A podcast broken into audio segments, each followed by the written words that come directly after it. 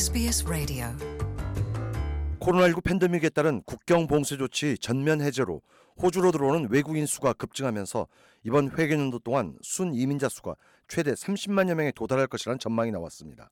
즉 당초 예상보다 최대 6만 5천여 명가량 증가할 수 있다는 산술적 분석입니다. 짐 차머스 연방 재무장관은 정부가 국내 심각한 인력난 등을 고려해 비자 서류 적체 문제를 해소하기 위해 최선의 노력을 기울였고 이로 인해 호주로 들어오는 임시 혹은 영주 이민자 수가 크게 늘고 있다고 말했습니다. 짐 차머스 재무장관은 순 이민자 수 가운데 영주 이민자가 차지하는 수치는 구체적으로 제시하지 않았지만 단기 비자로 이미 국내에 체류 중인 사람들 가운데 영주권이 발급된 경우가 매우 높다는 점을 적시했습니다.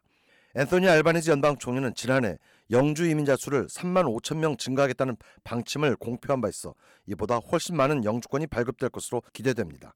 이런 가운데 짐 차머스 재무장관은 기술 인력난 문제를 이민에만 의존해서는 안 된다는 점도 지적했습니다. 그는 지난 10여 년 동안 기술 인력 양성 교육 및 투자가 현저히 부족했다며 전임 자유당 연립 정부를 겨냥했습니다.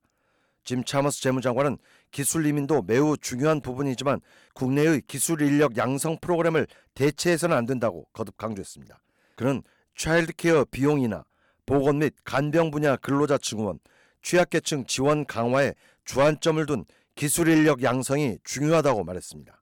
Uh, the care economy is going to be a huge employer in this country.